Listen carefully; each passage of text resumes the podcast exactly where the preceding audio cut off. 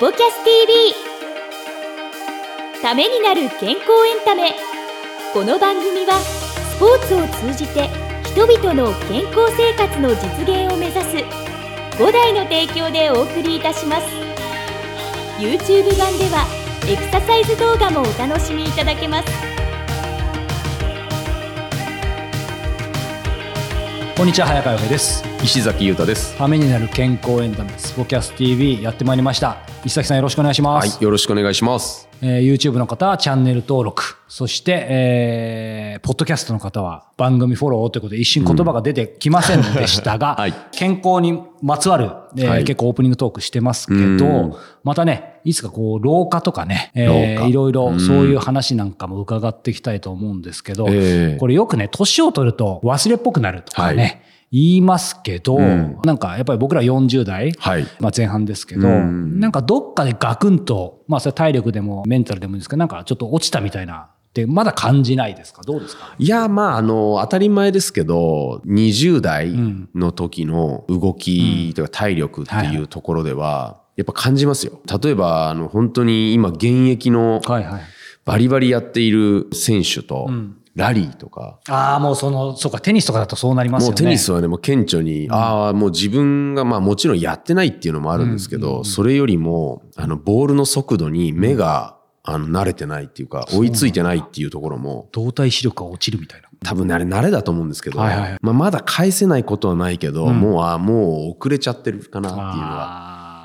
でも今のはその年齢もあるかもしれない。やっぱ慣れはあるでしょうね。まあそうですね。でも確実に反応ははい。もう遅れてますよね。うんでもなんかそれを言うと僕もすっかりご無沙汰しちゃってますけど僕はまあずっとねやっぱサッカーやってきた中で、ガチでやってたのは高校で終わりだったんで、うん。社会人になってから草サッカーとかね、はいはい。やってた時やっぱ愕然としたのが草サッカーならまだある程度ね、まあ、石崎さんもサッカーやってたんで分かると思いますけど、サボれるじゃないですか、うん特に僕フォワードだったんで、ん。ちょっと前線に張っとけば、まあ、いざという時だけ動けばなんとかなるみたいなったんですけど、ットサルはごまかせないですね。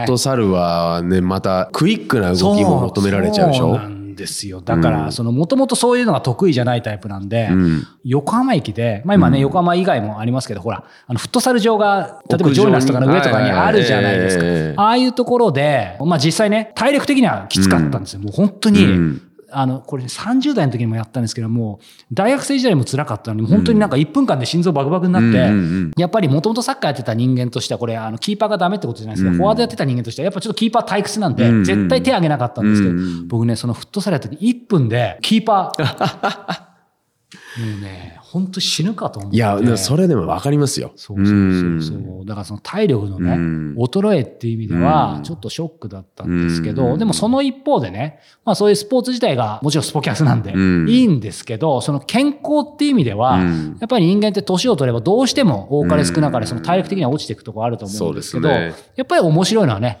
これ逆に心もそうですし、うん。経験、うん。自分のこう得意なジャンルであれば、やっぱこのインタビュアーとかっていうのは、うん。もちろんね、素晴らしい相手があってこそですけど、年を重ねれば重ねるほど、うん。いろんな話をあの今までインプットしてきて、そして相手の体験談やいろんなプロフェッションを伺って引き出せるから、やっぱいくつになっても自分をね、更新していくことができる。そしてそれをこうやって番組とかを通じて、あ皆さんともシェアできるっていう意味では、うんなんか年齢を重ねれば重ねるほど、いろいろ、まあ楽しくなっていく、楽しくしていくことができるっていうことも、なんかあるのかなって思いましたよね。自分の分野で。うんうん。それはいいあのお仕事っていうか、うんうんうんうんやっぱりその会話とかコミュニケーションとか、そういったところで引き出せるとか、クローズアップできるっていうのはすごくいいですよね。うん、そうそう。なのでまあね、走るのもいいですけど、まあその脳とかね、うん。えーえ話すっていうのもね、やっぱりまあ生涯現役でありたいですよね。いや、そうですね。うんうんテニスって、はい大会って年齢別にカテゴリーされてるんですよ。へーですので、例えばベテランの試合になるともううん35歳から5歳区切りでこうやって大会があるんで。5歳区切りっていいですね。ええですので結構楽しめる、はいはいあのようになってるんですよね。まあ、やっぱり10離れてくると確かに。全然変わってきちゃうんで。確かにそれは若い時の自由もそうですけど、年を取ってからの自由もすごいでしょうね。年を取ってからのね、もうね、5歳っていうのはやっぱ全然違うみたはいいではいはいはい。うんですので、テニスはいくつになってもずっと楽しめるスポーツになってるんですよ。エイジレスなスポーツですね。そうなんですよ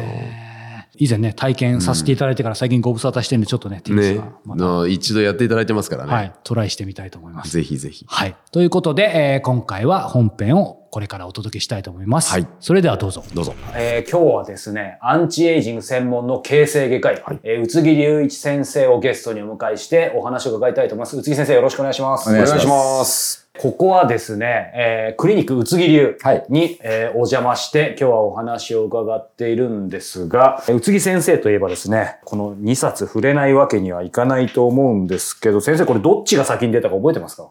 えっ、と、肌の、肌の。はい。肌の悩みが全て消えるたった一つの方法。そしてこっちがシャンプーをやめると髪が増えるということでですね、もうこれ衝撃的なこのタイトルなんですけども、先生これ今手元にある本。はい。これ出たのがこちらが2012年。こちらのシャンプーの方が2000、翌年13年はいどちらももう10年近く10年以上。経ってる。るんですけど、先生これ今何釣りか、14すりぐらいだと思うんですけどね。こちらですね。はい。2022年10月20日のものなんで、はい今はもっとすられてるかもしれないですけど、ここっち19釣りですよ。あ、失礼しました。いやいやいや ありがとうございます。すこの本の売れない時代に19釣り、そしてこちらが14釣り。あ、そうですか。はい。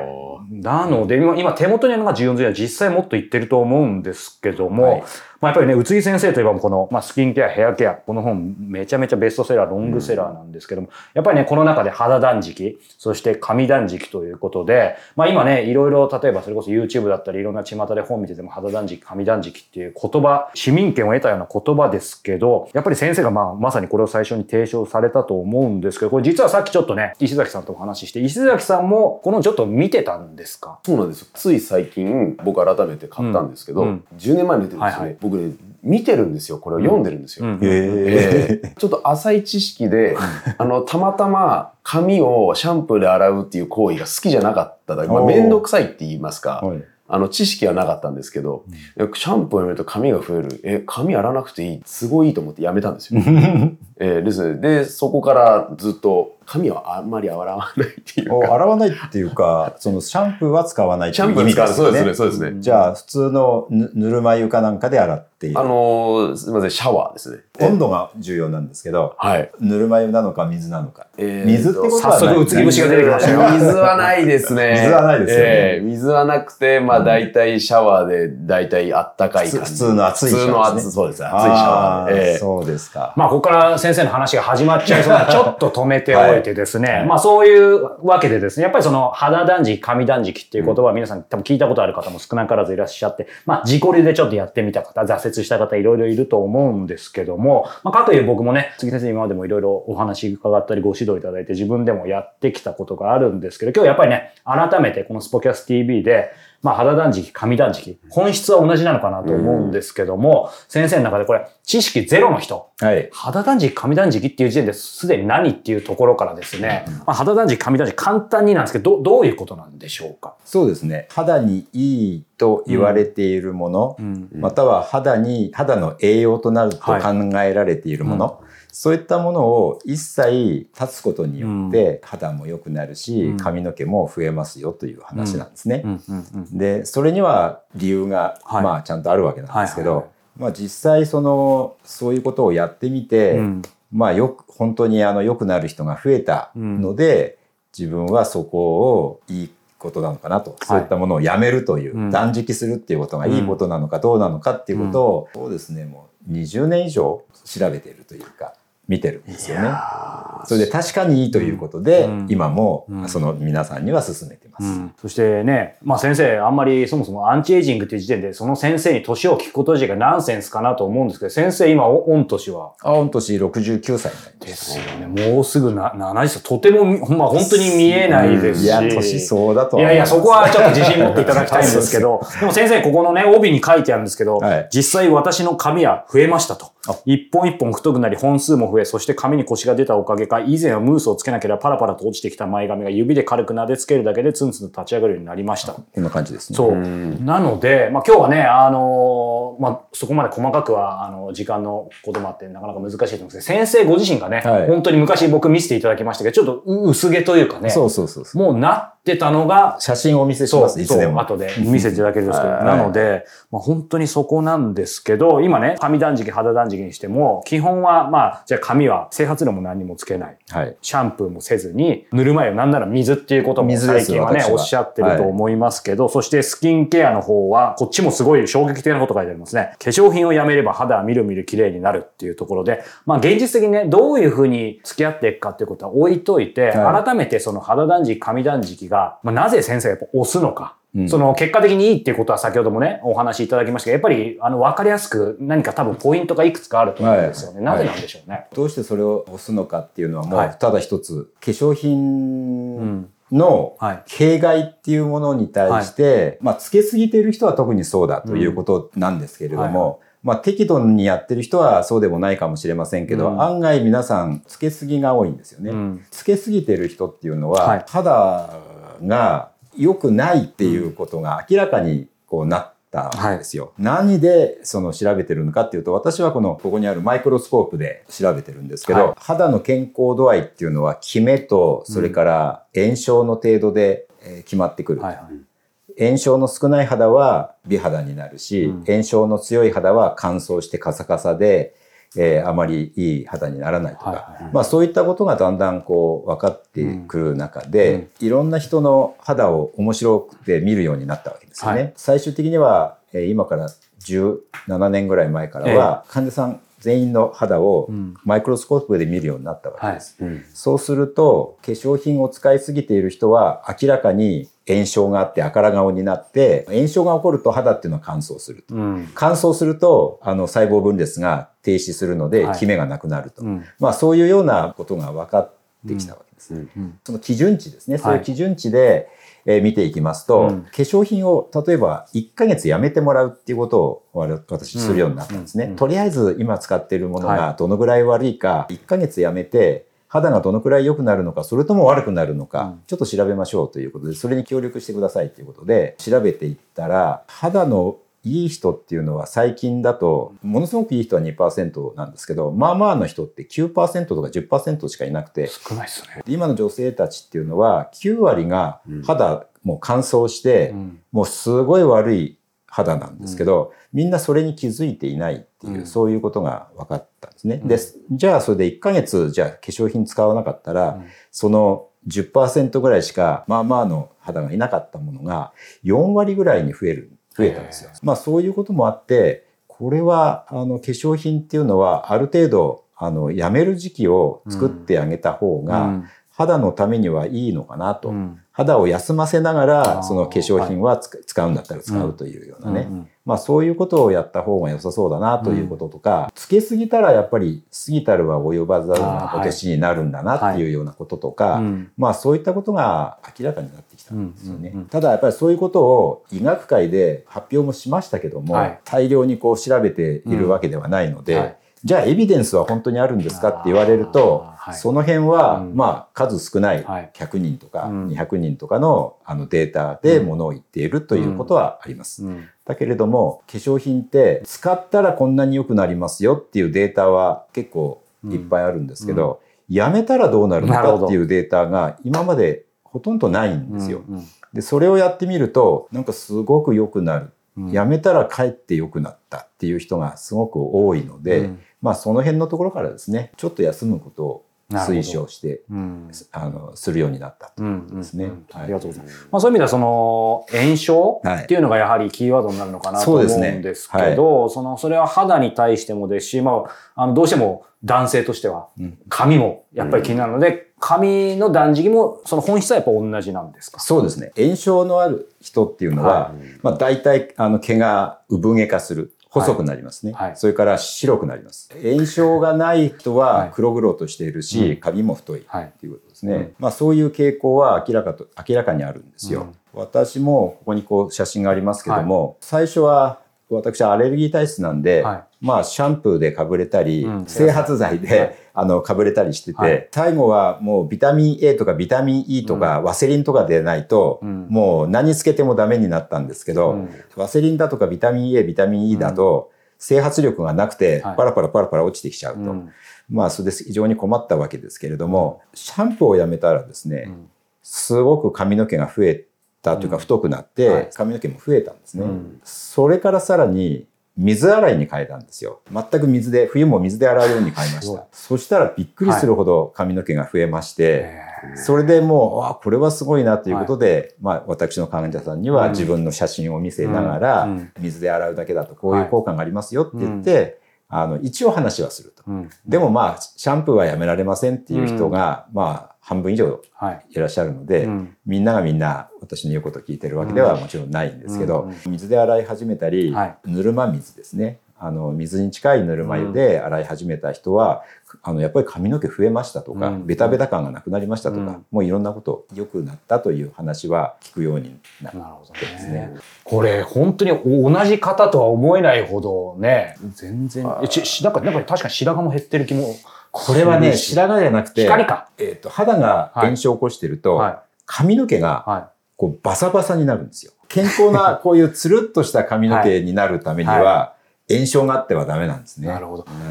あのね、もう石崎さんもさっきね、こう僕がこうお話伺いながらもずっと僕が気になって宇津木先生の髪をね、そ そうなんですよ説明そうなんですよ見てたんですけど、ええ実際どうですか？今日ね、あの、石崎さんもやっぱりこの本2冊も読んで、ええ今宇津木先生の話を聞いてて、この髪断食、肌断食、まあほん率直になんかお思うこと聞いてみたいこととか。当たり前のようにシャンプー、リンス、えーまあ、いわゆるそういったあのものを使って洗うっていうことが当たり前のようにそういったものを受けてきたのでそういったものを使わない方がいいっていうところがじゃあなんでそういったものがうん。世の中にあるんだろうっていうところもなんか、まあ、矛盾じゃないですけど、うん。本を読んでなんでこういった商品をじゃあどう使えばいいんだろうって何のためになるんだろうとかっていうふうにはちょっと正直思ったんですけど、うん、本当そうですよ、先生のエンジンかけちゃう質問ですよ。そうですか？まあでもね、せっかくなんで、先生、ええまあ、ほどほどにお願いします。えはい。ー人はすっきりしたいっていう気持ちはあるんですよね。一日経てば油でこうギトギトにもなりますし、埃もつくだろうし、それをあの石鹸でスパッと落とすと、はいすごいスッキリ感はあるじゃないですか。えまあそういうスッキリ感、それからそのえー化粧水をつけたり、美容液をつけたりすると、そこですごくその肌が良くなったような、プルンプルンになったようはないしっとりした感じっていうのはするわけですよね。ーしますうんね。だけど、それが、そのプルンプルンだとか、しっとりっていうのが本当に肌にとっていいのかどうなのかっていうと、うん。実はそうじゃないっていうところがあるんですよね。本当に健康な肌っていうのは、例えば小学生だとか中学生だとか、まあ場合によっては高校生だとかの綺麗な肌をしてる人をこうやって触ってみたら、じゃあしっとりしてるかっていうと汗かいてりゃしっとりしてるかもしれないけれども、普通はサラサラっとしてる、カサカサっとしてるのが健康な肌なんですよ。うん。うん、それはまあいろいろ理由があるんですけど、ええ。常識的なものを根本的になんか我々は間違ったうん。考え方をたくさん叩き込まれているっていうのが、うん。私はこうある時に少し気がつきまして、うん。それからこういろいろと本当かなと思うようになって、まあ、自然じゃないものっていうのはあまり使いすぎるとなんか害もあるんじゃないかなっていうふうに考えるようになって、うん確かにやめたりすると少なくともあの変わりませんとか、うん。別にやめても前と全然変わらなくてなんか弊害は起こりませんっていうような人が多い、それとやっぱりすごく良くなったんですよねっていう人も多いっていうようなことですね。そういうもので世の中は満ち溢れてるなって思います、ううん。本当はやらない方がいいのになんかこう習慣的にそういうことをうん。もうあの盲目的に信じてこれがいいんだっていうふうに思って使っている。でもそのそれが実はす結構10年20年、30年と使っているとやっぱり害が出てきてしまうんだよねっていうものは少なくないんですよね。うん、それが最近思うのは毛染め化粧品それから合成洗剤みたいなものですね。もう普通に使ってるじゃないですか、うん。だけど実は案外健康を害したりうん。美肌を損ねあの肌の良さをこの損ねたりするような力があるというか弊害があるなっていうのは顕微鏡で肌を拡大して見てるとわかるんですよ。ああそうなんですだからね。これからあの私はその皆さんに顕微鏡で肌を見てもらいもらうようにした、うんあのなってほしいなと思ってます、ね。そうですよね。うんこれ後で後ほどね、あの、石崎さんにですね、マイクロスコープでちょっと肌とね、あの、髪を見ていただきたいと思うんですけど、怖いですね。自分の肌はがいどのレベルなのか、すごい健康度 100, 100点満点と、まあ、健康度0点っていうのがあるわけなんですよ。で、それは肌にとっても髪の毛にとっても100点満点なのか0点なのかのどこかに位置してるわけですよね。そのどこに位置してるのかっていうのは皆さん知った方がいいんですよ。うんうんやっぱり知らないでいると改善するチャンスがないじゃないですか。もし本当にいいんだったら、まあ全然問題ないんですけど、もしも50点以下とか20点とか0点の人がいいて、自分のやってることは別に悪くないと信じてやっていたら、もう良くなるチャンスがないですよね。でもだから一度そういったちゃんとその自分の皮膚だとか髪だとか、あと自分の健康状態、その健康状態も皮膚に健康状態が結構出るんですよね。だからそういうようなことを簡単に調べられるので、それはあの調べた方がいい。そういう意味ではなんかね、あの、年に一回のその annual checkup、健康診断大事ですけど、そうですね。髪の毛というか肌の診断もむしろした方がいいですよね。そうですね。うんまあ未病、健康診断っていうのは、ん早期に病気を見つけるのが健康診断ですよね。病気になったものを早く見つけるっていうのが健康診断ですよ。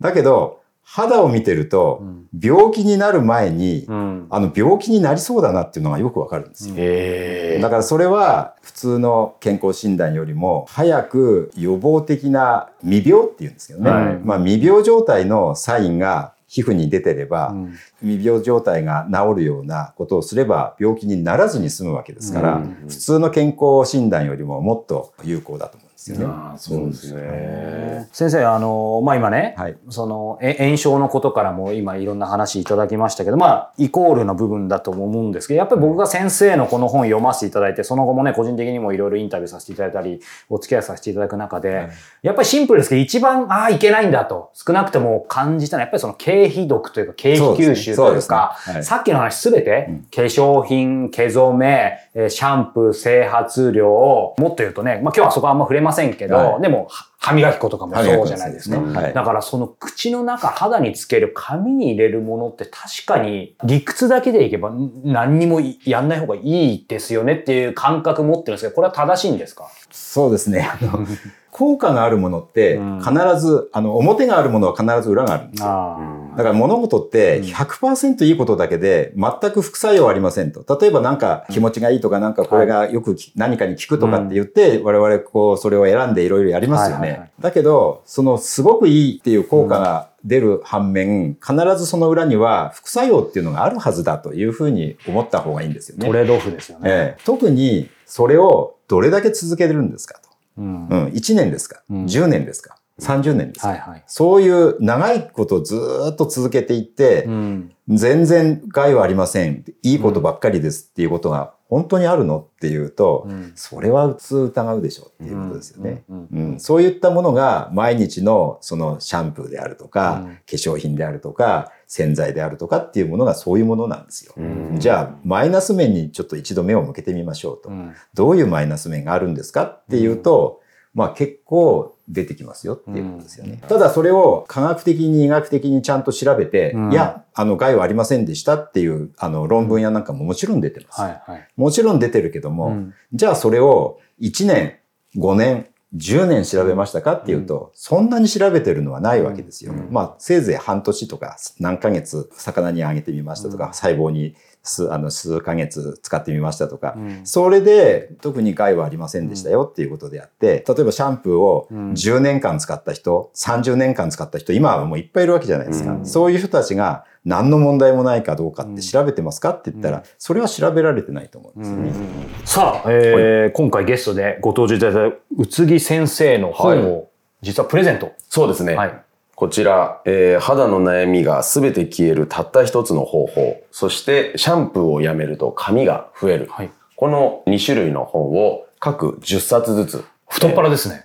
プレゼントさせていただきますので、えーぜひご応募ください。はい。詳しくは概要欄をご覧ください。たくさんのご応募お待ちしておます。待ちしてます。さあ、エンディングのお時間です。はいテニス。最近ちょっと僕もトライしてないんでね、ええあの、またお邪魔してやってみたいなと思うんですけど、石崎さんが今までやったことがない、もしくは挫折したものでもいいんですけど、ええ今その時間があれば、ちょっとやってみたいスポーツって何かあります、あ時間があればやってみたい。今までやったことがない。もし可能であれば。はい。そうっすね。今までやったことないスポーツ。まあ、小学生以来になっちゃうから、はあの、今 B リーグって流行ってるじゃないですか。バスケ。バスケ、はいはい。えーでもバスケの試合合見てて、うん。やっぱ八村塁選手とかね、ごいっすよね。今かね、活躍してて、バスケ自体別に得意なわけでも何でもないんですけど、小学生の時にね、感じたあの、シュート。うん。うん。まあ、ああいうのなんか久しぶりになんかやってみたいなっていうのはあるんで、まあそんなところで、はい。そうですね、やってみたいなっていうところでは、うん。まあ最近バスケって全然ご無沙汰しちゃってるから。ああ、いいですうね。ん。で僕もこの間たまたま、たまに公園とかでバスケットボールあるとかあるじゃないですか。うんうんうん。ちょっと子供とたまたまね、あの、遊びに行ったところにあってですね、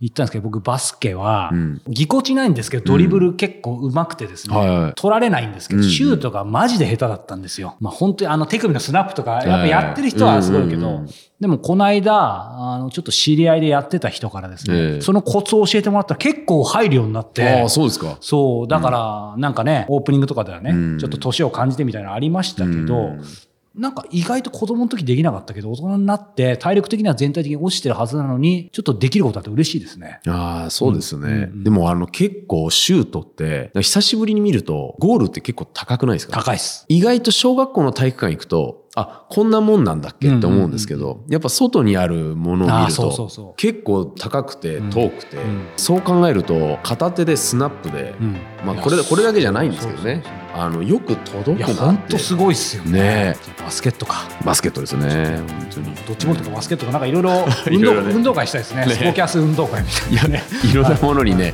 チャレンジしましょうっていうはい、ということで今回もですね、えーリエ先生のプチエクササイズ合わせて配信していますのでこちらもぜひチェックしてみていただけたらと思いますということで今回もご視聴いただいてありがとうございましたまた次回お目にかかりましょうさよなら。この番組は提供。5大グループ。プロデュース。キクタスでお届けいたしました。